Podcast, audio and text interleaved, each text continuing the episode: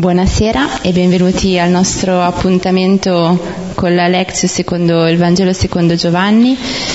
Ci prepariamo a questo momento preparando il capitolo 9 del Libro della Sapienza.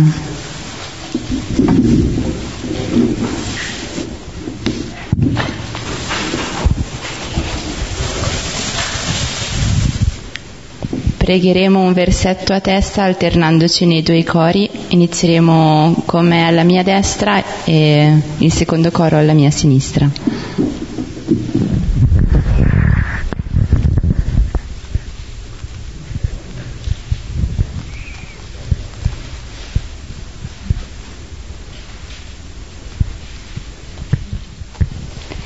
Nel nome del Padre e del Figlio e dello Spirito Santo. Amen. Dio dei padri e Signore della misericordia, che tutto hai creato con la tua parola. E con la tua sapienza hai formato l'uomo perché dominasse sulle creature che tu hai fatto. E governasse il mondo con santità e giustizia, ed esercitasse il giudizio con animo retto. Dammi la sapienza che siede accanto a te in trono e non mi escludere dal numero dei tuoi figli. Perché io sono tuo schiavo e figlio della tua schiava, uomo debole e dalla vita breve, incapace di comprendere la giustizia e le leggi. Se qualcuno fra gli uomini fosse perfetto, privo della sapienza che viene da te, sarebbe stimato un nulla.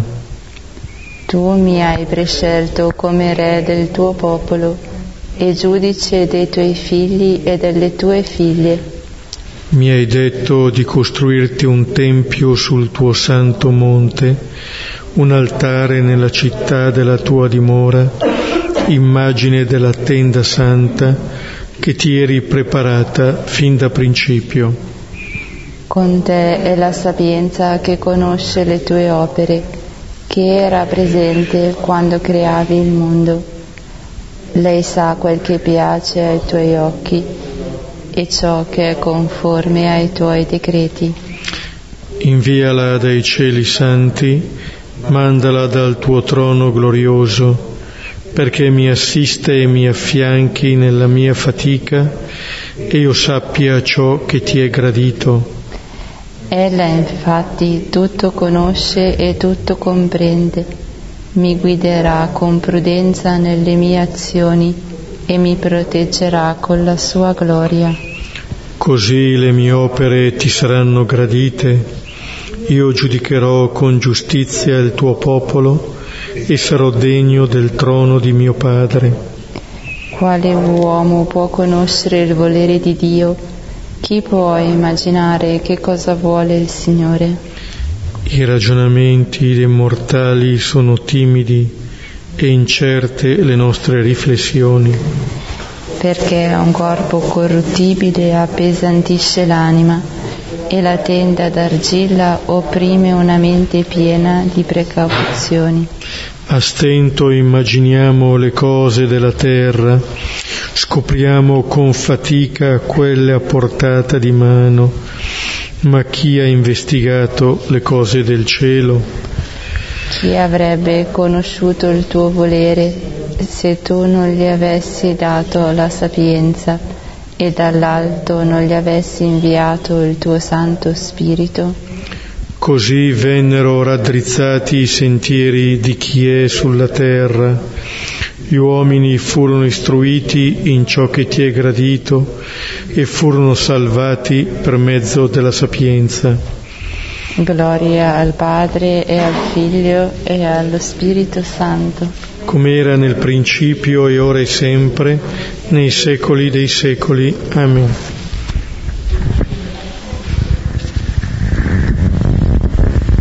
Il capitolo 9 che abbiamo appena letto e pregato insieme del Libro della Sapienza è appunto una preghiera per chiedere e ottenere la sapienza.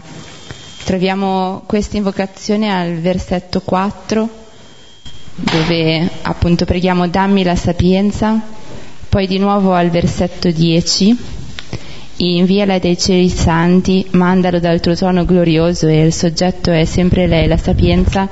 E poi anche al versetto 17, che avrebbe conosciuto il tuo volere se tu non gli avessi dato la sapienza. E proprio questa caratteristica della sapienza è una caratteristica che richiama un po' l'incontro che ascolteremo questa sera del Vangelo di Giovanni, che è l'incontro tra Gesù e Nicodemo. Nicodemo andrà da Gesù e lo chiamerà Rabbì, lo riconosce appunto come Rabbì e come uomo venuto da Dio, a dire queste due caratteristiche nella cultura ebraica del tempo, un uomo saggio e sapiente, che appunto per Nicodemo è Rabbì e venuto da Dio. Un'altra sottolineatura che richiama un po' il Vangelo di Giovanni e anche quello che abbiamo visto fin dall'inizio sono il versetto 2 e il versetto 9, dove con la tua sapienza hai formato l'uomo, al versetto 2, e al versetto 9 leggiamo: con te la sapienza che conosce le tue opere, che era presente quando creavi il mondo. È come se ci facesse ritornare proprio all'origine, alla creazione, e un po' al prologo, all'inizio del Vangelo di Giovanni, dove c'è quell'in principio che ci riportava appunto all'inizio. E questo tema della creazione ritorna anche un po' nell'incontro tra Gesù e Nicodemo, dove ascolteremo che c'è un invito di rinascere di nuovo e dall'alto, dove c'è un po' questa incomprensione che va a un livello più profondo di cosa significa rinascere di nuovo e dall'altro, e ci rimanda un po' alla creazione. E infine il versetto 10, appunto, che era l'invocazione per la sapienza: perché mi assisti e mi affianchi nella fatica. E ritorna un po' appunto la sapienza che ci possa accompagnare nel cammino della vita, e con l'altra invocazione del versetto 17, dove si parla dall'alto e del Spirito Santo. A me un po' faceva venire in mente quella preghiera che è anche nella preghiera eucaristica dopo la consacrazione, che dopo la seconda invocazione dello Spirito Santo su chi partecipa alla celebrazione si dice appunto: lo Spirito Santo faccia di noi un'offerta perenne a te gradita. Questa sapienza che è poi incarnata dallo Spirito Santo, che ci permette di appunto essere ogni giorno offerta gradita, e forse questa offerta gradita è essere uomini e donne che sanno vivere con Dio.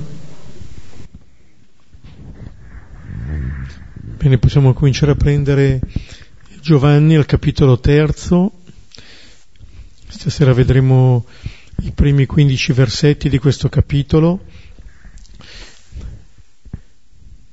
Avevamo visto nel primo capitolo il prologo a forma di inno e poi a forma di racconto, in particolare attraverso la testimonianza del Battista, e poi il capitolo secondo con questi due grandi quadri del segno che Gesù compie a Cana durante le nozze, e il segno che compie a Gerusalemme con la cacciata, dei venditori dal Tempio.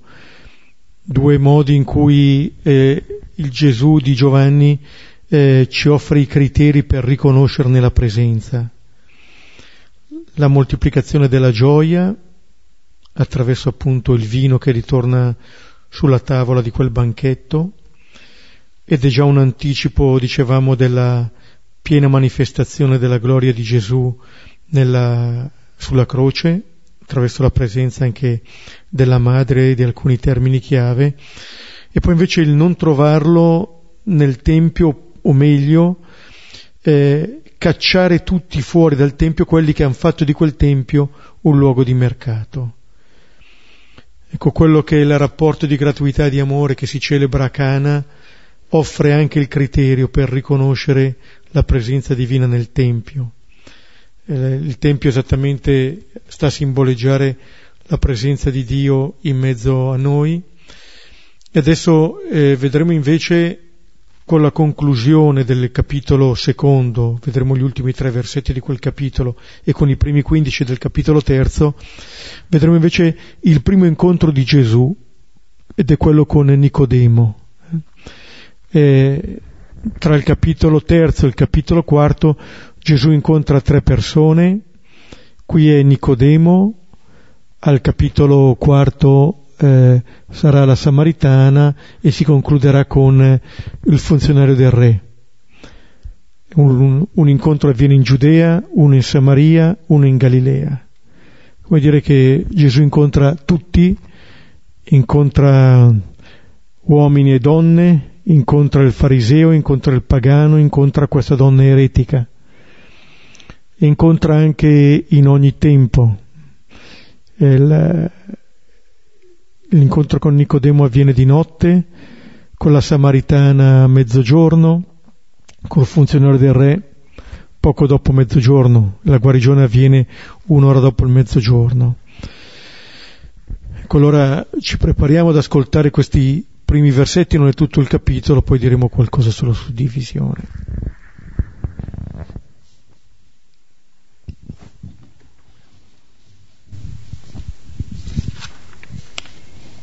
Mentre era a Gerusalemme, nella festa di Pasqua, molti credettero nel suo nome, vedendo i suoi segni che faceva. Però Gesù non si fidava di loro, poiché conosceva tutti, e perché non gli era necessario che alcuno gli testimoniasse sull'uomo. Lui, infatti, conosceva cosa c'era nell'uomo. Ora c'era un uomo dei farisei di nome Nicodemo, capo dei Giudei.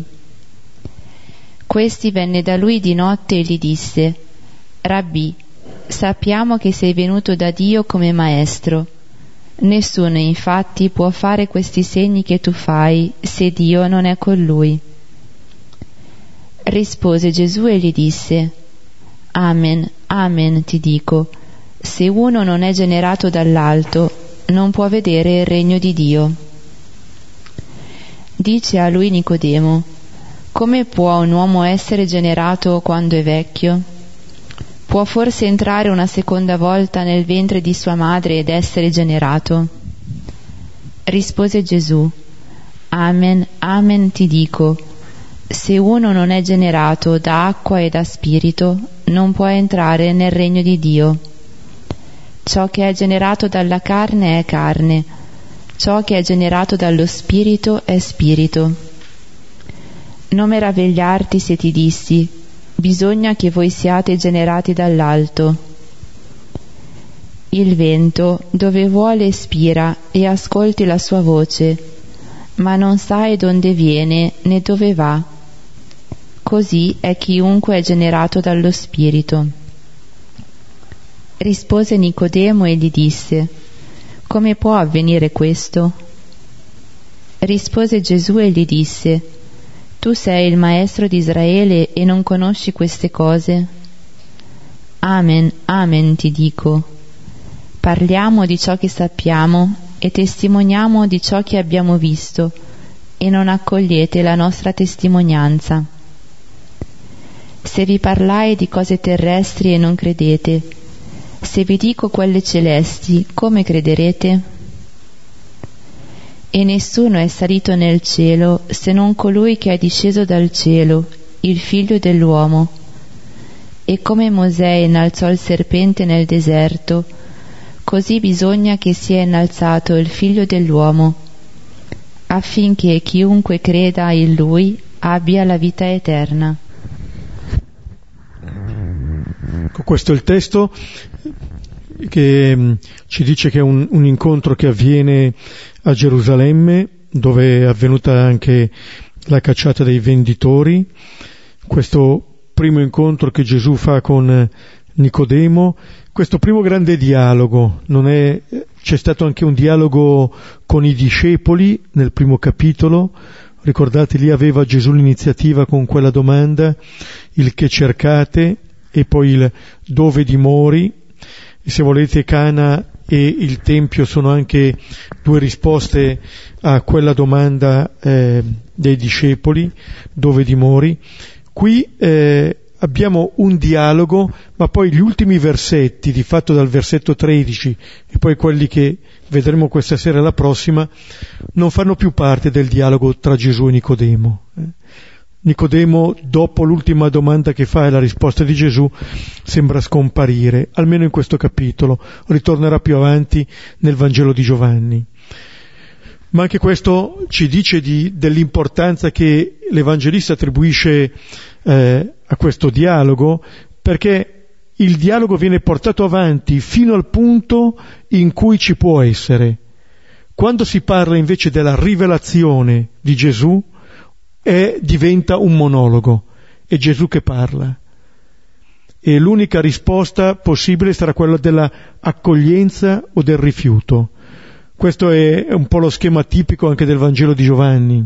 C'è una prima parte in cui si offre la rivelazione di Gesù e poi la risposta, nella fede o nella incredulità. E quello che avviene qui con gli ascoltatori è quello che avviene di fronte al lettore, che è chiamato a prendere posizione. Allora, questo è questo dialogo tra Gesù e Nicodemo è la prima tappa di questa relazione tra i due. Le altre due tappe avverranno non in presenza di Gesù, se non in diretta.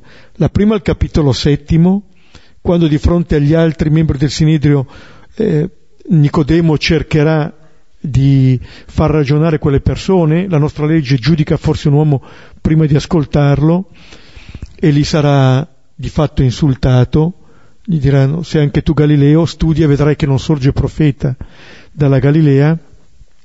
E poi l'ultima tappa, che richiameremo anche in questo brano, è quando Nicodemo andrà con Giuseppe di Arimatea a togliere Gesù dalla croce.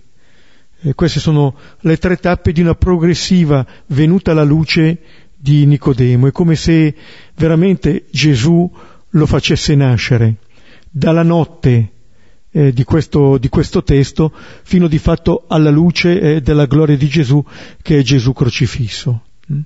E allora adesso vediamo questa prima tappa.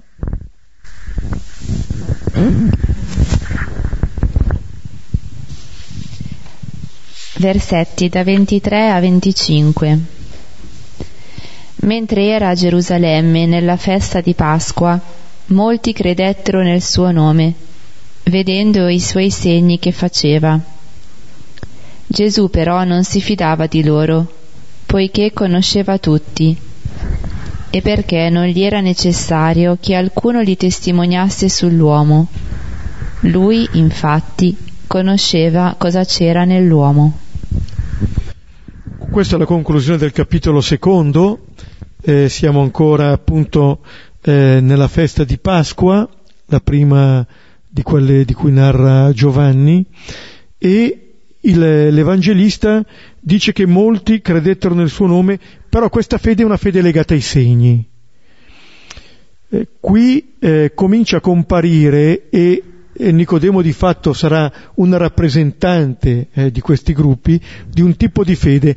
Mentre a Cana si diceva che Gesù manifestò la sua gloria e i suoi discepoli credettero in lui, cioè mentre a Cana i discepoli credono alla manifestazione della gloria di Gesù in quel segno, e mentre i giudei non credono in Gesù quando compie la cacciata dal Tempio, qui siamo in presenza di una fede che potremmo dire parziale, un po' ambigua, una tensione, cioè si crede ma si crede ai segni che si vedono. È una lettura ancora parziale, povera, dei segni che Gesù compie. È una fede che non arriva a Gesù.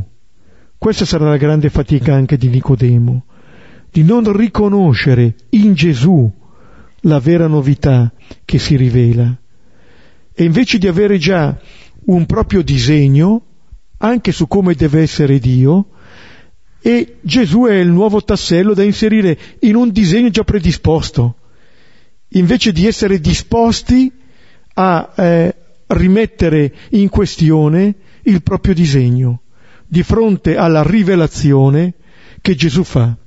Ricordate quanto diceva l'Evangelista nel prologo: Dio nessuno l'ha mai visto, il Figlio unigenito che è nel seno del Padre di Dio, Lui ce lo ha rivelato. come dire che siamo chiamati ad accogliere la rivelazione che di Dio fa Gesù, invece di cercare di tenere Gesù nelle nostre rappresentazioni che sono già fatte. Questo è un po', se volete, quello che nei sinottici si dice di quello che la gente pensa di Gesù. Elia, Geremia o alcuno dei profeti, cioè chi è Gesù? Gesù è una persona che io posso interpretare con le categorie che ho già. Questo non vale solamente per Israele di quel tempo, vale anche per me, per le categorie che io posso farmi e dentro cui cerco di incasellare anche la novità di Gesù. Allora anche i segni si prestano ad essere interpretati in maniera ambigua, ed è quello che queste persone e poi anche Nicodemo rappresenterà, invece che essere disposti ad accogliere quella parola che mi spiega esattamente il segno che è stato compiuto.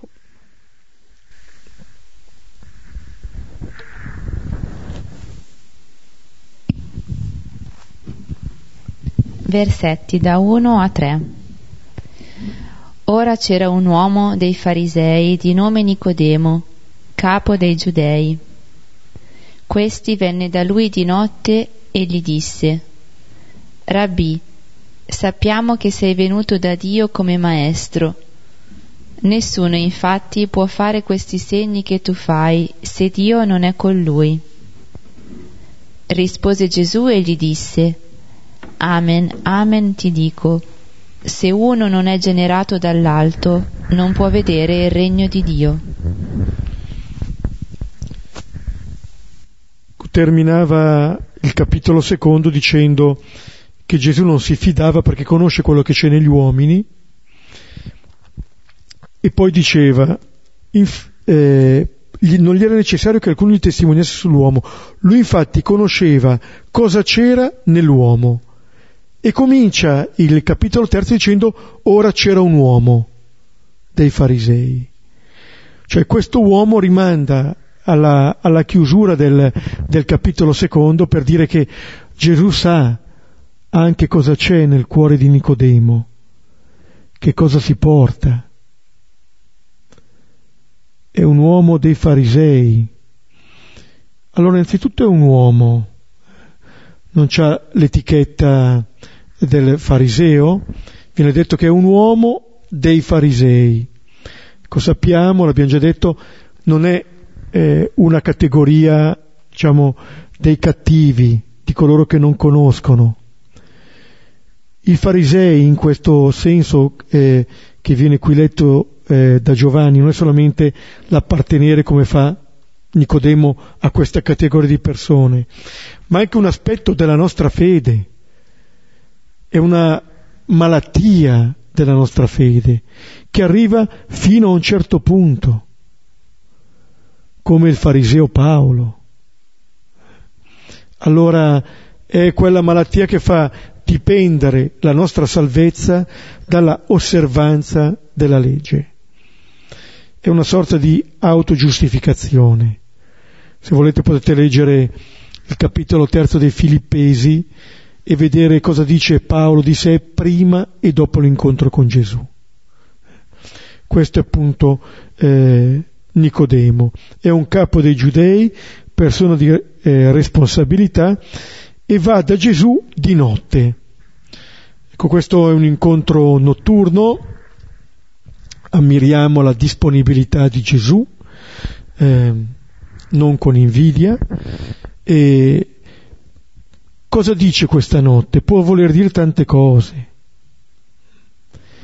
Può essere una notte che dice della paura di Nicodemo di esporsi, può essere la notte in cui si può ragionare con più calma, senza essere disturbati, si può studiare anche la scrittura, può essere anche il simbolo delle tenebre in cui è ancora Nicodemo, e abbiamo detto il suo cammino è proprio un venire alla luce, è un brano anche con forti tinte battesimali questo.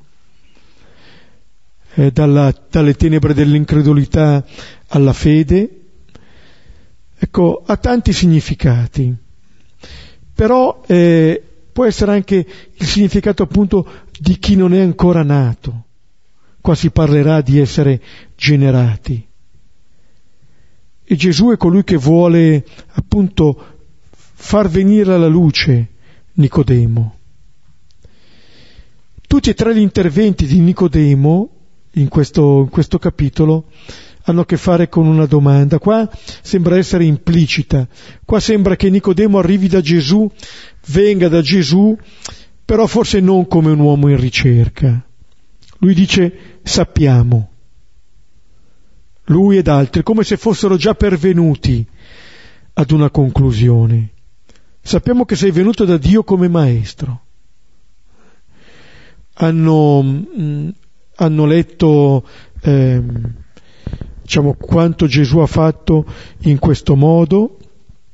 Giovanni probabilmente non ha riportato tutti i segni di cui qui si parla, se Dio non è con lui.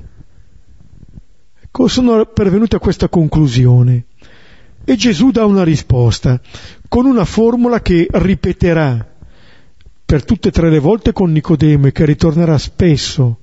E nel Vangelo di Giovanni, amen, amen ti dico, in verità ti dico. È una formula solenne, qua è una formula che ci dice che sta intervenendo con l'autorità di Dio, perché è come se Gesù avesse intuito che nelle parole di Nicodemo, pur benevole nei suoi confronti, qualcosa che arriva fino a un certo punto, è parziale. Per Nicodemo Gesù non è portatore di una rivelazione che fa cadere tutte le concezioni di Dio, non è portatore di questa novità. È un grande uomo, compie questi segni, è un maestro, può essere anche un profeta, però finiamo lì. Ecco, non gli fa problema. Non fa problema a Nicodemo il pensare il regno di Dio, e invece ed è subito la prima cosa su cui Gesù porta l'attenzione. Se uno non è generato dall'alto non può vedere il regno di Dio. Nicodemo gli ha parlato di Gesù e Gesù gli parla del regno di Dio, come dire: se vuoi sapere qualcosa del regno di Dio hai a che fare con me. La presenza di Dio in mezzo a noi è in Gesù. Gesù glielo dice subito a Nicodemo. Come dire, se tu pensi di entrare nel regno attraverso quello che hai sempre fatto, bene, non ce la fai, non lo vedi così. Cioè, non puoi separare la questione del regno di Dio dalla persona di Gesù. Per comprendere qualcosa del regno, per vedere il regno, devi passare attraverso Gesù. Questa è la grande novità. Cioè Gesù mette subito in chiaro con Nicodemo che parlare di Gesù non lo può fare Nicodemo. Nicodemo può solamente accogliere la rivelazione che Gesù fa di se stesso. Cioè si entra nel regno di Dio, qua dirà non si può vedere il regno di Dio, poi nessuno può entrare nel regno di Dio, solamente dice se uno è generato dall'alto. Ecco, qui è una delle affermazioni che torneranno spesso, in alcuni versetti tornerà questo essere generato continuamente. Cosa vuol dire essere generati dall'alto? Cioè vuol dire mettersi in una prospettiva che è completamente nuova. Qua c'è un avverbio che si può tradurre dall'alto o di nuovo, e vedremo appunto nella ripresa che ne farà Nicodemo. Nicodemo la interpreterà di nuovo, mentre Gesù gli dirà che è nell'altro senso che la deve prendere. Essere generato dall'alto per Gesù vuol dire essere generato da qualcosa che scende verso di te. Qui Nicodemo è come se facesse vedere con quanto dice che la sua prospettiva è quella dell'uomo che passo dopo passo arriva a cogliere la rivelazione. Gesù gli sta dicendo che lui non arriverà a conquistare questa rivelazione. Quello che potrà fare è disporsi ad accogliere un dono che gli scende dall'alto. Questo vorrà dire essere generato dall'alto. Cioè comprendere che quello che avviene è un dono, come la generazione. Essere generati, nascere, è un dono. E l'espressione di questo, l'essere generati, mette subito in luce che quello che davvero ti porterà pienezza è la relazione con chi ti genera. Perché dire essere generato rispetto al solo nascere, anche se il nascere lo presuppone, è che tu sei generato da qualcun altro. Nessuno di noi viene al mondo da sé. E questo vale per ogni generazione e per ogni rigenerazione, per ogni nascita e per ogni rinascita. Nel Vangelo di Giovanni, quando si parlerà di vita, si parlerà subito di Gesù. È da Lui, è dal dono dello Spirito che Lui fa, che noi riceviamo vita, che noi nasciamo e che noi accogliamo quella vita che ci viene sempre donata. Questa è la prima risposta, la prima grande affermazione che Gesù fa. Se volete, Giovanni anche nella sua prima lettera, al capitolo 9 dirà, no, al capitolo 3, al versetto 9 dirà: chiunque è stato generato da Dio non commette peccato, perché un seme divino rimane in lui e non può peccare perché è stato generato da Dio. E questa è la vita. E chi genera Dio? Genera dei figli, che appunto sono chiamati a vedere il regno di Dio e poi a entrare da figli. Cioè, mentre Nicodemo è rappresentativo, sappiamo, dice anche lui, di coloro che pensano di entrare nel regno attraverso l'osservanza delle leggi e attraverso quello che compiono, quelli che sono generati dall'alto sono coloro che accolgono la figliolanza come dono e che entrano nel regno come figli, non perché non trasgrediscono i comandi, ma perché accolgono il dono della vita, il dono di questa figliolanza. Anche nei sinottici si parla del regno di Dio, e Gesù dice: se non diventate come bambini non entrate nel regno. Qui Giovanni mette ancora prima la condizione. La condizione unica è quella dell'accoglienza. Non devono diventare nemmeno come bambini, devono semplicemente accogliere questa verità di essere figli, che sembra la cosa banale perché è la cosa che ci accomuna a tutti. Padre e madre non lo siamo tutti, figli e figlie sì. Eppure proprio questa cosa che ci accomuna a tutti è la cosa più difficile da accogliere.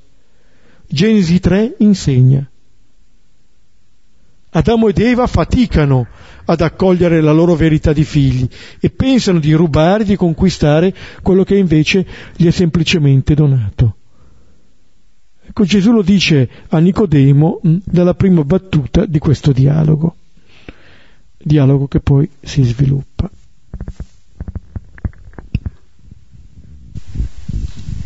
Versetti da 4 a 8. Dice a lui Nicodemo: come può un uomo essere generato quando è vecchio? Può forse entrare una seconda volta nel ventre di sua madre ed essere generato? Rispose Gesù: amen, amen ti dico, se uno non è generato da acqua e da spirito, non può entrare nel regno di Dio. Ciò che è generato dalla carne è carne, ciò che è generato dallo spirito è spirito. Non meravigliarti se ti dissi: bisogna che voi siate generati dall'alto.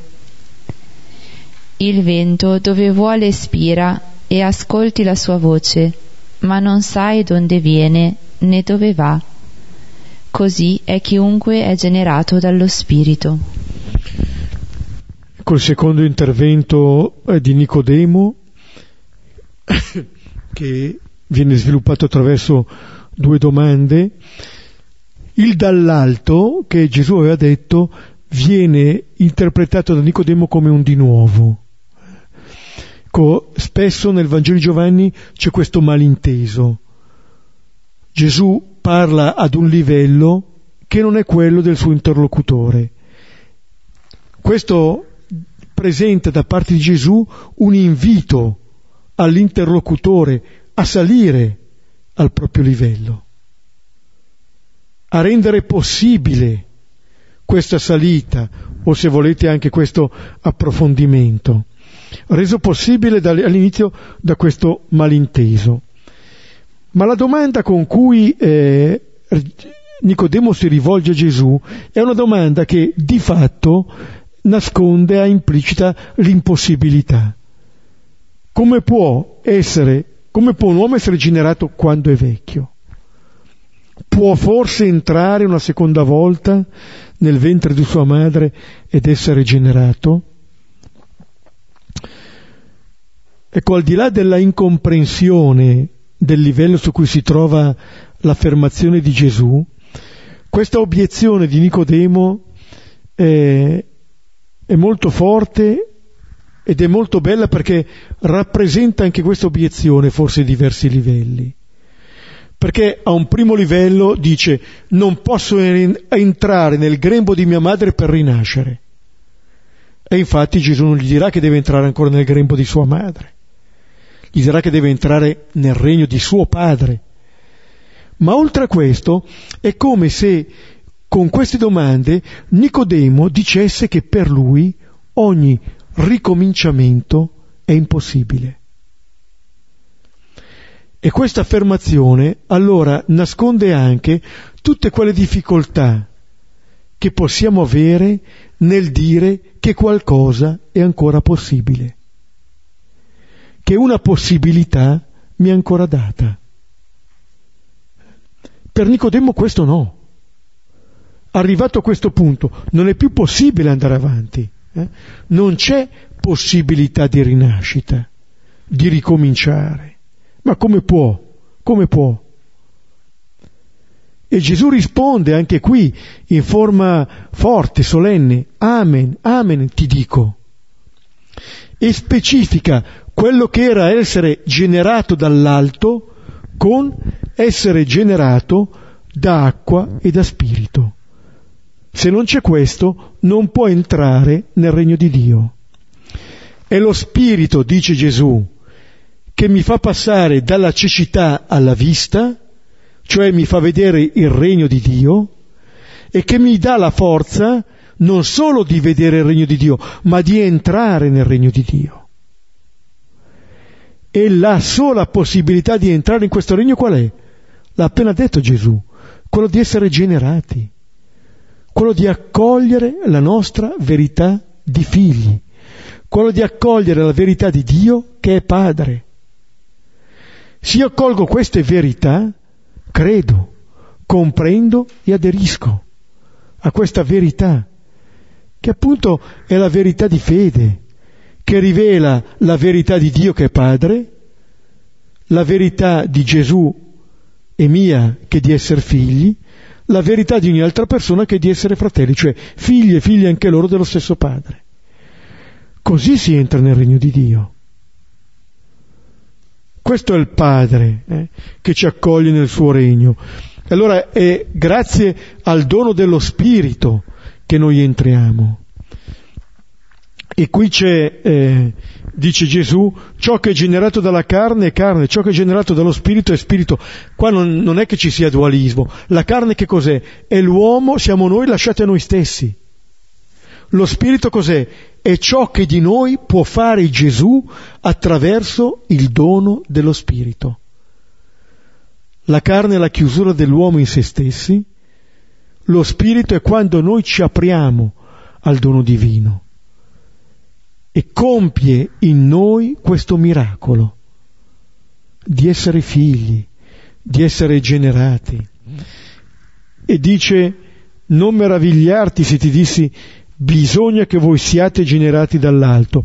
Ecco, anche Gesù coglie Nicodemo come rappresentativo di tanti, e che chi ci si riconosce ci si può mettere. Con questo bisogna, tornerà questo bisogna, questa necessità. Bisogna che siamo generati dall'alto. E poi spiega, anche qui vedete come il di nuovo dall'alto, pneuma si può tradurre sia come vento sia come spirito. Il vento dove vuole spira e ascolti la sua voce, ma non sai donde viene né donde va. E poi continua Gesù, così non è lo spirito, così è chiunque è generato dallo spirito. Come il vento è chiunque è generato dallo spirito. È che non sai da dove viene e dove va. Cioè la trasformazione tu non la vedi. La vedi da che cosa? Dagli effetti. Come il vento di oggi. Non sai dove si genera, ma vedi gli effetti. E gli effetti di chi è generato dallo Spirito quali sono? I frutti dello Spirito. Se volete potete prendere Galati 5,22. Il frutto dello Spirito è amore, gioia, pace, magnanimità, eccetera. Allora lì sì che vediamo chi è generato dallo Spirito. Non vediamo come avviene questa generazione. Non vediamo il dono, ne vediamo i frutti. Però dentro di noi possiamo sentire agire questo Spirito che ci offre un nuovo modo di vivere, un nuovo modo di guardare, un nuovo modo di valutare, un nuovo modo di ragionare. Questo ci offre lo Spirito. Allora di fatto questa incapacità dell'uomo di vedere da dove viene e dove va lo Spirito, poi sarà l'incapacità di Giudea, lo vedremo al capitolo 7 riguardo Gesù. Anche di Gesù non sanno da dove viene e dove va. Solo Gesù dirà al capitolo 13, sapendo che veniva da Dio e a Dio ritornava. Questa è la vita di Gesù. Questo è quello che Gesù dice a Nicodemo. Vedete, è generato dall'alto, generato da acqua e dallo spirito. Questa generazione che l'uomo non può darsi da solo.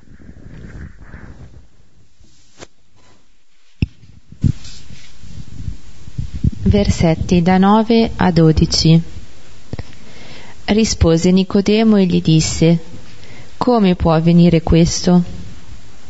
Rispose Gesù e gli disse: tu sei il maestro di Israele e non conosci queste cose? Amen, amen ti dico.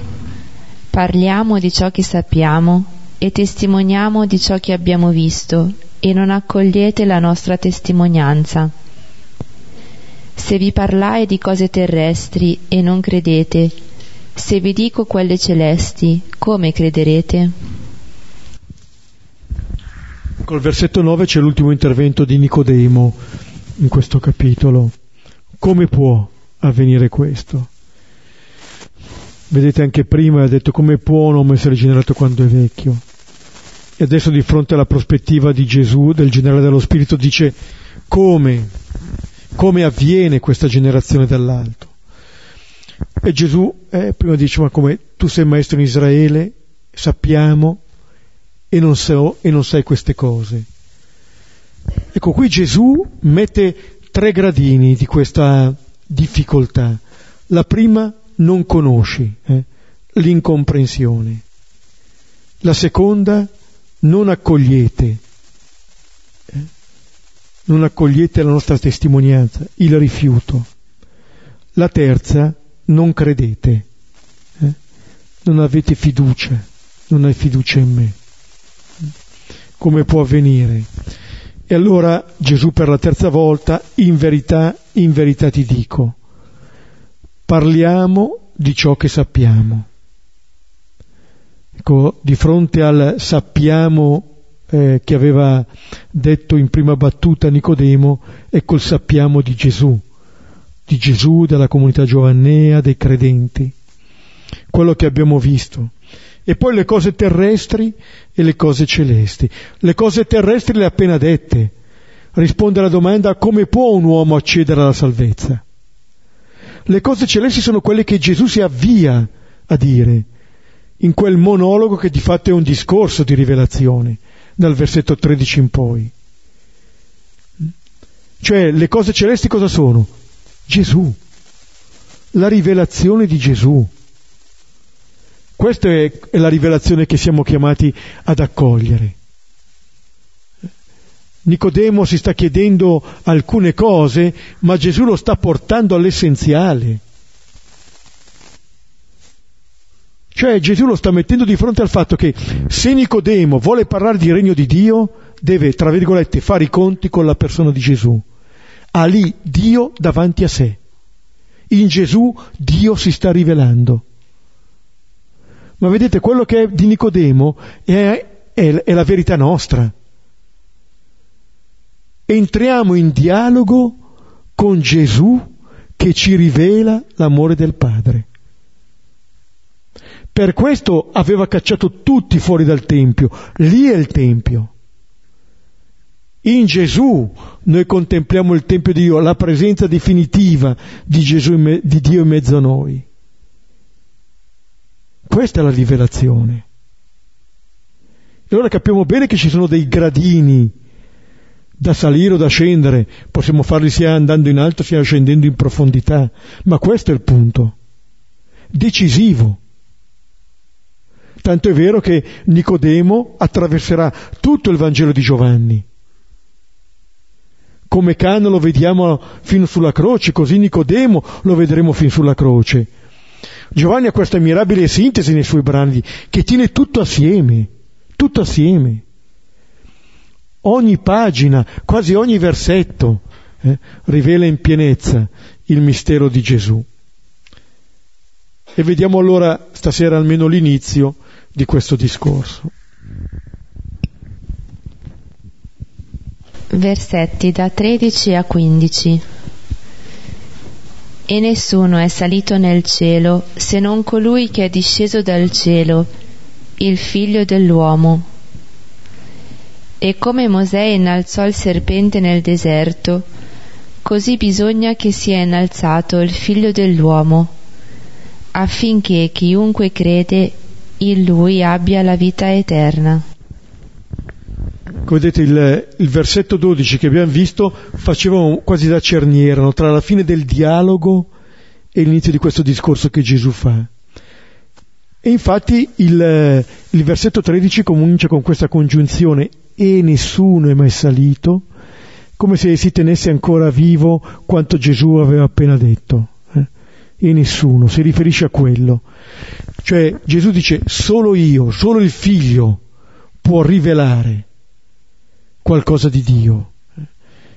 Solo chi è disceso dal cielo, il Figlio dell'uomo, come diceva il prologo, a quanti l'hanno accolto ha dato il potere di diventare figli di Dio. Il versetto 12 del primo capitolo. Con le cose del cielo sono esattamente queste, vedete, le cose del cielo: nessuno è mai salito nel cielo se non colui che è disceso dal cielo, è Gesù, è Gesù. E allora in questo Gesù, il Figlio dell'uomo, noi riconosciamo il Figlio di Dio, colui che ci rivela l'amore del Padre. E qui Gesù per la prima volta parla dell'innalzamento, richiamando qui il capitolo 21 del Libro dei Numeri, il serpente di rame che viene posto sull'asta da Mosè a guarire coloro che erano stati morsi dai serpenti. E nel Vangelo di Giovanni non abbiamo le predizioni della passione, morte e risurrezione come nei sinottici, però anche nel Vangelo di Giovanni abbiamo 3 predizioni dell'innalzamento. Qui al capitolo 8 del Vangelo, quando dirà che quando avrete innalzato il figlio dell'uomo, allora saprete che io sono. Aspettate, vado a prenderlo. Quando avrete innalzato il figlio dell'uomo, allora conoscerete che io sono. La divinità di Gesù, quando avrete innalzato. E poi appunto al capitolo 12, al versetto 32, quando i greci vogliono vedere Gesù, e Gesù appunto dice, parla di sé, poi dice al versetto 32: io, quando sarò innalzato da terra, attirerò tutti a me. E commenta l'Evangelista: diceva questo per indicare di quale morte doveva morire. Bisogna che sia innalzato il figlio dell'uomo. Come dire, il culmine della rivelazione di Gesù è l'innalzamento, cioè la croce. Tra la discesa nell'incarnazione di Gesù e l'ascensione, il ritorno al Padre, il centro è la croce di Gesù. Lì contempliamo il figlio dell'uomo innalzato. Lì riconosciamo chi è Dio e chi siamo noi, senza più possibilità di equivoco. Dio chi è? Uno che dà il proprio figlio per noi, che ci ama più di se stesso, potremmo dire. L'immenso amore, qualcuno direbbe il folle amore, la passione di Dio per noi. Questo siamo chiamati a contemplare. Questo è il figlio dell'uomo che è innalzato, e dice bisogna che sia innalzato il figlio dell'uomo. Bisogna, questo bisogna risponde al bisogno di essere, bisogna che siate generati dall'alto, bisogna che sia innalzato il figlio dell'uomo. Questo ci dice che questo bisogno è il compimento della volontà di Dio. Bisogna che sia innalzato. Qua c'è il passivo divino, no? È Dio che vuole questo, ma non è che Dio vuole la morte del figlio. Dio ci ama, questo ci sta dicendo, e l'amore di Dio arriva fino a questo punto, e Gesù compie questo disegno. Dirà, lo vedremo al capitolo 10: nessuno me la toglie questa vita, io la dono. Cioè Gesù sposa in prima persona il disegno del Padre. Questa è la vita per Gesù. Così si vive. Così si vive da figli.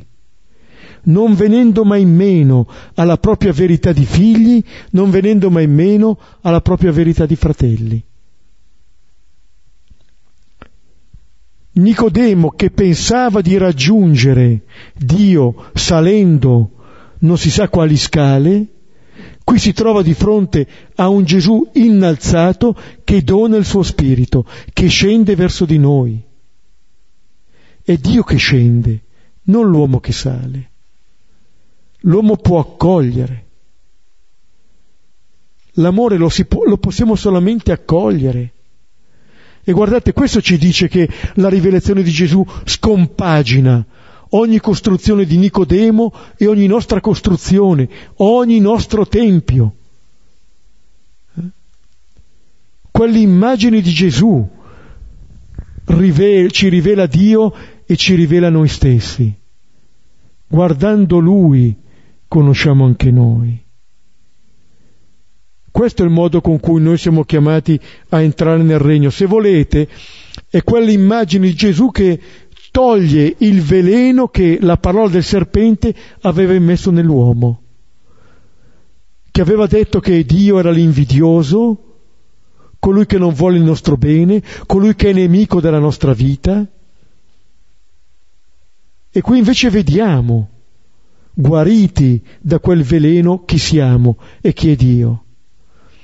E allora questo ci dà la vita, affinché chiunque crede in Lui. Vedete, il vedere il regno di Dio, l'entrare nel regno di Dio, cosa significa? Significa credere in Gesù. Questo significa credere in Lui. E credere in Lui significa avere la vita, come dirà Giovanni alla fine del Vangelo. non per nulla nel cenacolo dirà io sono la vita. È nella relazione con Gesù che noi abbiamo la vita. Allora la fede ci porta alla vita qui e ora, perché la vita comincia qui, dice Gesù, affinché chiunque in lui abbia la vita già da adesso, tenendo appunto ferma la fede in lui. Allora questa prima parte del capitolo 3 ci pone davanti appunto già la piena rivelazione che Gesù fa di sé, e alla quale Nicodemo e noi con lui siamo chiamati ad aderire. E vedete, questo essere generati dall'alto, questo portarci all'innalzamento, anticipa quello che per Nicodemo avverrà alla fine. L'ultima apparizione di Nicodemo nel Vangelo di Giovanni, dicevo, è al capitolo 19, quando Giuseppe di Arimatea andrà a togliere Gesù dalla croce, cioè quando andrà esattamente ad accogliere anche fisicamente l'innalzato. Questo siamo in grado di fare. Lì Nicodemo nascerà davvero, lì verrà la luce, lì conoscerà finalmente nella sua vita con quale amore è stato amato. L'essere generato dall'alto sarà l'essere generato dall'alto che è la croce di Gesù. Lì siamo generati. Ma vedete, questa esperienza, che è l'esperienza culmine della nostra fede, è l'esperienza che noi, forse in termini non tanto più piccoli, facciamo anche nella nostra vita. Noi abbiamo l'esperienza di rinascere quando facciamo l'esperienza di essere amati in maniera gratuita. Non per nulla Gesù nel Vangelo di Marco, all'unzione di Betania, dirà che dovunque sarà annunciato il Vangelo sarà annunciato anche il segno che quella donna compie. Cioè il Vangelo è ogni esperienza di gratuità che facciamo. Anche il gesto di quella donna per Gesù è Vangelo. Allora questo di Nicodemo è il primo passo, Questo ci aiuta anche a comprendere la vastità di questo cammino che dura tutta una vita. Tutta la vita di Gesù, potremmo dire, e tutta la vita di Nicodemo. È un dialogo che dura, è un colloquio che dura una notte, ma la notte di tutta la nostra vita, fin quando appunto possiamo uscire alla luce dell'innalzato. Ci fermiamo, rivediamo il testo e poi condividiamo.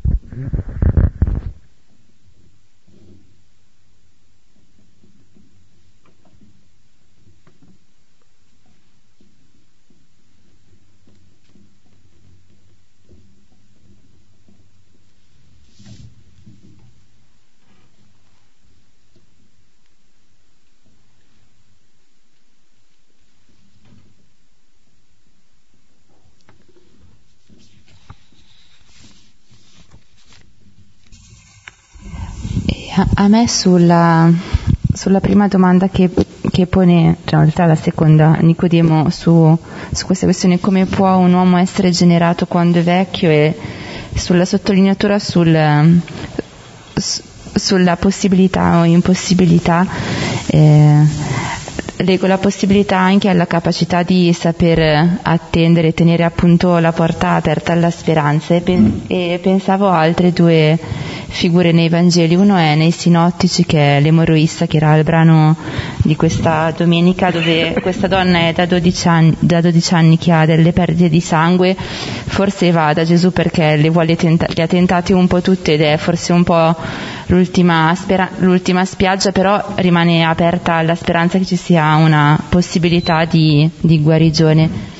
E l'altro è l'infermo alla piscina di Bezzatà, che sarà poi nel capitolo 5 di Giovanni, che è questo uomo che è lì da 38 anni, che è malato e che aspetta di essere guarito. È tantissimo tempo, però appunto rimane in attesa, rimane forse nel suo cuore è aperta la possibilità di una vita nuova, di un ricominciamento. E infine pensavo a Nicodemo, come qui è forse chiuso e si dice che è uno dei farisei, quindi con la sua legge, con la sua visione anche della fede, della relazione con Dio, ma poi come saprà accogliere questo dono e questo amore che viene dall'alto, perché sotto la croce viene sì alla luce, ma come dire si rende impuro e quindi non potrà poi, come dire, secondo le regole del suo tempo prendere parte ai festeggiamenti della Pasqua, perché è impuro. Però non vale più la categoria di puro e impuro, ma accoglie l'amore sulla croce.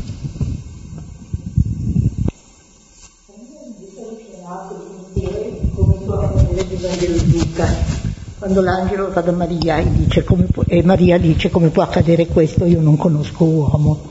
Questo come può accadere mi sembra quasi un richiamo a questa cosa, non lo so, ma proprio.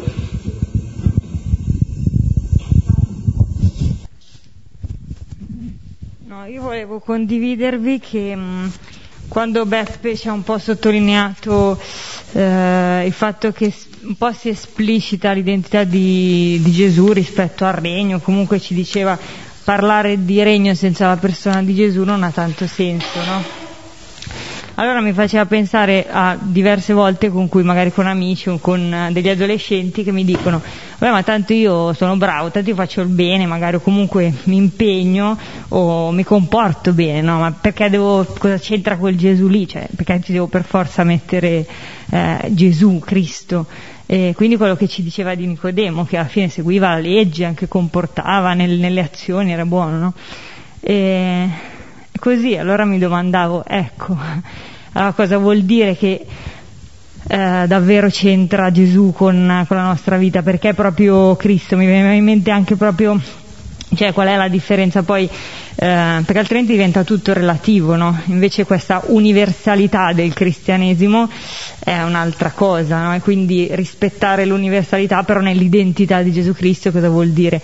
E questa sera mi porto a casa quindi questo dono bello della gratuità, dell'amore di essere figli, questa novità, questa bellezza. E quando Beppe ci diceva, ci ha detto in una parola, quella follia anche di Dio, quella esagerazione, a me viene da pensare che potrebbe essere nella persona di Gesù Cristo, però è come se mi dico, chissà come ciascuno ce l'ha poi la relazione speciale lui con Gesù, no? Con questo Dio. Grazie.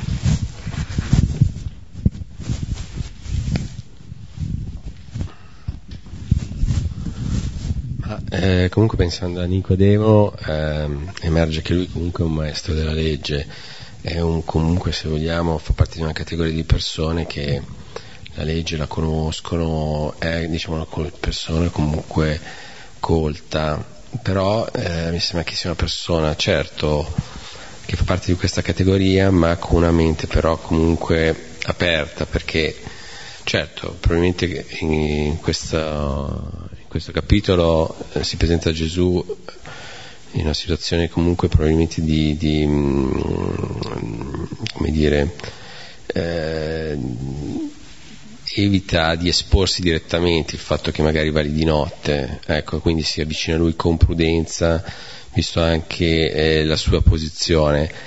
Però mi sembra che poi come, no, tu hai richiamato gli altri due capitoli in cui si parla di Nicodemo, piano piano lui emerge, fa un suo fa effettivamente un suo cammino, no? Perché prima si espone nei confronti, diciamo, degli altri farisei difendendo Gesù, ma poi soprattutto nel momento, diciamo così, proprio di maggior disperazione, in cui tutti pensano che non ci sia più niente da fare, che è quello della morte di Gesù. Ecco, lì insieme a Giuseppe fanno una cosa, ad Arimatea fanno una cosa che mi commuove, cioè fanno quest'atto di pietà che comunque si occupano del corpo di Gesù, grazie a loro che Gesù poi ha questa tomba nuova in cui poi avverrà la resurrezione. Quindi sicuramente mi sembra che piano piano lui emerge, fa il suo cammino e si vede, e comunque secondo me, come dire, proprio questo finale di chiedere a Pilato poi il corpo è un qualcosa dettato proprio, diciamo così, se vogliamo, da un tenerci a Gesù in una situazione in cui lui sostanzialmente a questo punto è uno sconfitto, è un povero corpo morto, sanguinolento, ma penso che però l'amore, l'affetto che è maturato in lui durante il suo cammino fa in modo proprio che lui si espone in questo modo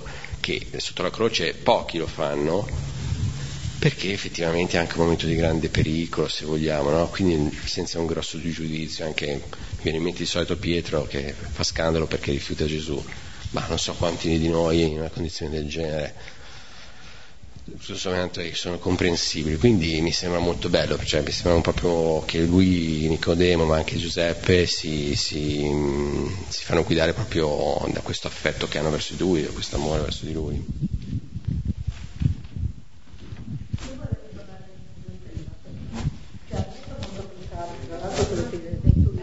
Momento.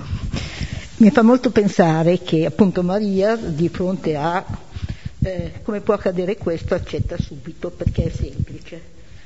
Io forse perché mi sento molto bloccata dal rispetto della legge, quindi vedo invece in questo Nicodemo che fa fatica a arrivare, anche se arriva, proprio il blocco della legge, no? In qualche maniera che l'andare spontaneamente, questo è un po' quello che mi sembra. Sì, anche a me ha colpito molto quella domanda, come può accadere, no?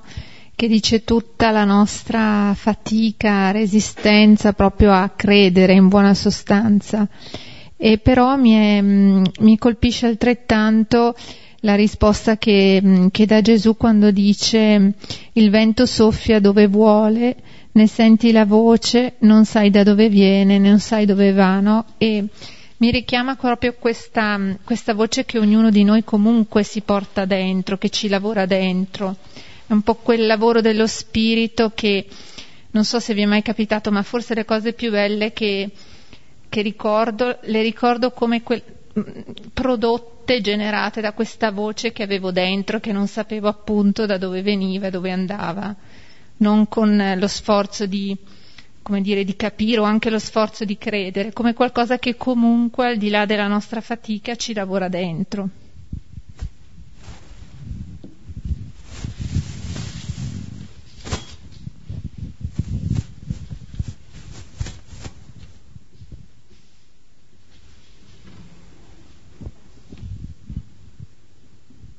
Concludiamo insieme con la preghiera che ci ricorda che siamo figli, amati e dunque fratelli e sorelle.